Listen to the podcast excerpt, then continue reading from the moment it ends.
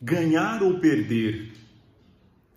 É preciso considerar que nem sempre que se ganha, efetivamente houve o ganho. E nem sempre que se perde, de fato, se trata do perdedor.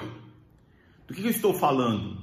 Em sentido genérico, ganhar e perder são formas de lidar com o resultado de algo. Pode ser na perspectiva do esporte, na perspectiva, enfim, de uma determinada atividade acadêmica, um debate. Pode ser na política, um debate, um determinado tipo de demanda, como uma votação e assim por diante. O que é fundamental é que quando se perde, se deve reconhecer a vitória de quem teve. Da mesma forma que o ganhador tem a expectativa de ser respeitado pelo perdedor, o perdedor precisa ter a expectativa de ser respeitado por aquele que ganhou. Nos termos de, primeiro, silenciar-se, aceitar o resultado. Eu vou explicar um tema muito específico de ontem, essa discussão do voto impresso, colocada em debate por Jair, apenas por ele. Não havia essa demanda no Brasil. Como não há, na prática, já há evidências suficientes, tanto do TSE como do próprio TCU. Informem-se. Então, de fato, é alguma coisa que é uma espécie de não assunto. Um assunto irrelevante em um momento em que muitos assuntos relevantes são colocados e o governo não dá conta. Ele não tem respostas para a falta de emprego, para um dólar que está de novo disparado, para uma economia que está arrasada, para empresas fechadas, para pessoas sem trabalho. Então, é preciso criar factoides. Antes, o factoide, no contexto da pandemia, era a questão do tratamento precoce. E o governo de Jair e seus seguidores mantiveram essa conversa, essa ladainha, essa, enfim, enganação por muito tempo. Enganação que gerou mortes, porque houve pessoas, isso comprovado hoje na CPI, que se automedicaram e mesmo que tiveram alguma orientação de algum médico, médicos também foram forçados a fazê-lo. E com o apoio do Conselho Federal de Medicina, pasmem, um conselho hoje que está, de certo modo, aparelhado por bolsonaristas. Lamentável para a área da medicina, lamentável para os meus amigos médicos, constatar que um conselho profissional se curve à ignorância. Fazer o quê? É assim. Nós votamos, elegemos pessoas, não é? O conselho tem, obviamente, a sua constituição, o seu conjunto, o seu corpo ali diretivo, que foram pessoas eleitas pelos pares. Então, se você é médico, você tem corresponsabilidade nisso. Mas esse é problema seu, não é meu. Vamos em frente. Eu sou Samuel Mendonça, você está no Topa Pensar. Já dê seu like, já estou terminando o vídeo agora que eu estou pedindo o teu like. Mas ajuda aí, porque o nosso canal está crescendo muito, nós estamos recebendo muitos bolsomínios e eles conversam demais, escrevem robô, sei lá o que é, tem muita dificuldade com a língua portuguesa e estão ajudando, porque cada vez que eles fazem isso, vem mais Minions. Então, o nosso canal está repleto de Minions, eu estou adorando. Por quê? Porque está tendo crescimento, estamos chegando já a quase 3 mil inscritos, que é a nossa meta. Gadolândia, muito obrigado, continue vindo aqui, porque aqui é Topa Pensar, e vocês vão sofrer horrores e vão ficar aí xingando e nós agradecendo, seu xingamento aqui é ouro, continuem firmes. Bolsonaro na semana passada ele tinha se comprometido com o presidente da Câmara, o Arthur Lira, que respeitaria o resultado da eleição que aconteceu ontem, que nem deveria ter acontecido. Eu explico por quê. Essa matéria foi objeto de discussão e deliberação numa comissão especial na Câmara. E quando você tem o assunto enterrado na comissão especial, foram, se não me engano, 23 votos a 11, salvo o melhor juízo, então estava já encerrado. O que você faz? Bom, não passou na comissão especial, acabou. É arquivo. Essa é a prática, né, da Câmara. Mas o Arthur Lira, sabendo que Jair insiste, ele falou, vamos colocar para o plenário.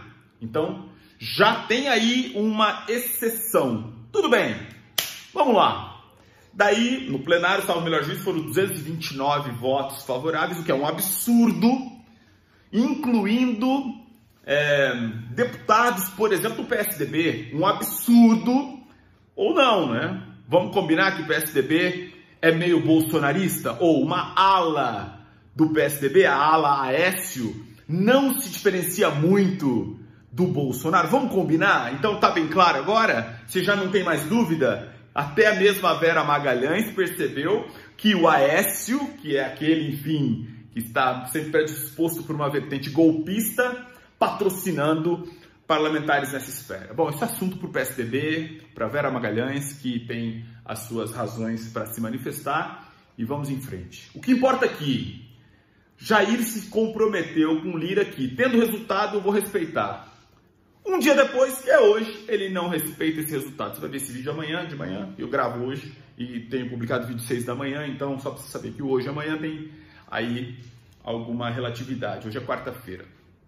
E fato é que ele não respeitou, tanto não respeitou, que já falou uma série de asneiras, do tipo, a Câmara está dividida. Não está.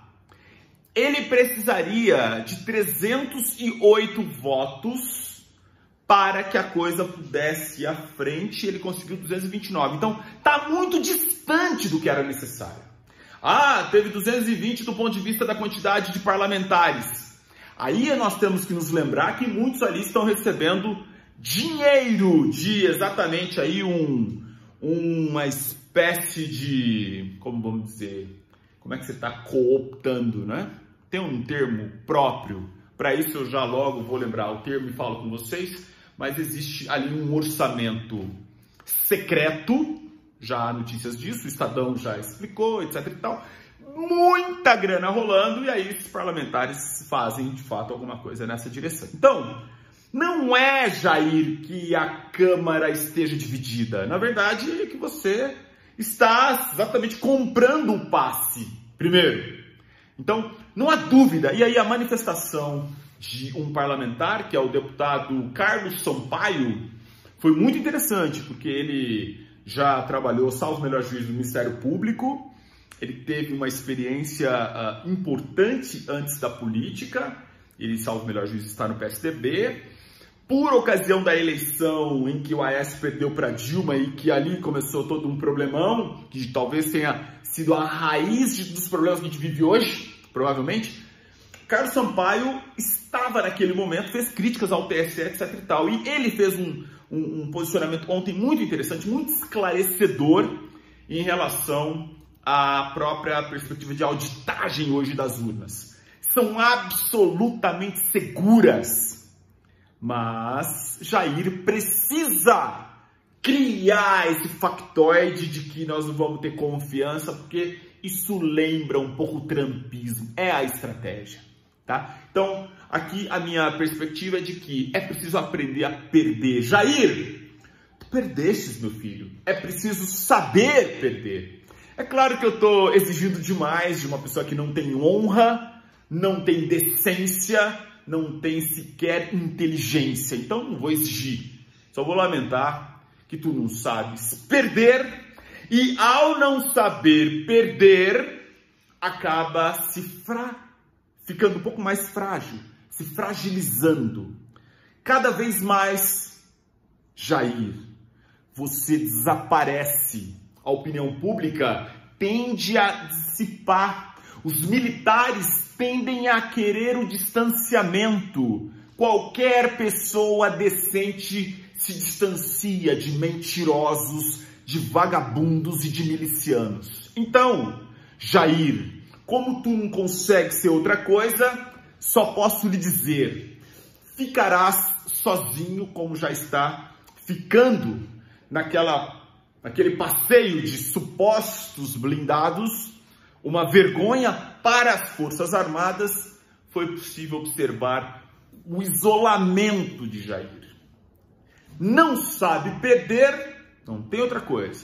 Vai se isolar e vai ter que lidar com a frustração, com o malogro, com o derretimento e com a própria morte simbólica. Samuel Mendonça, Topa Pensar, deixa o like, mande para alguém e abraço.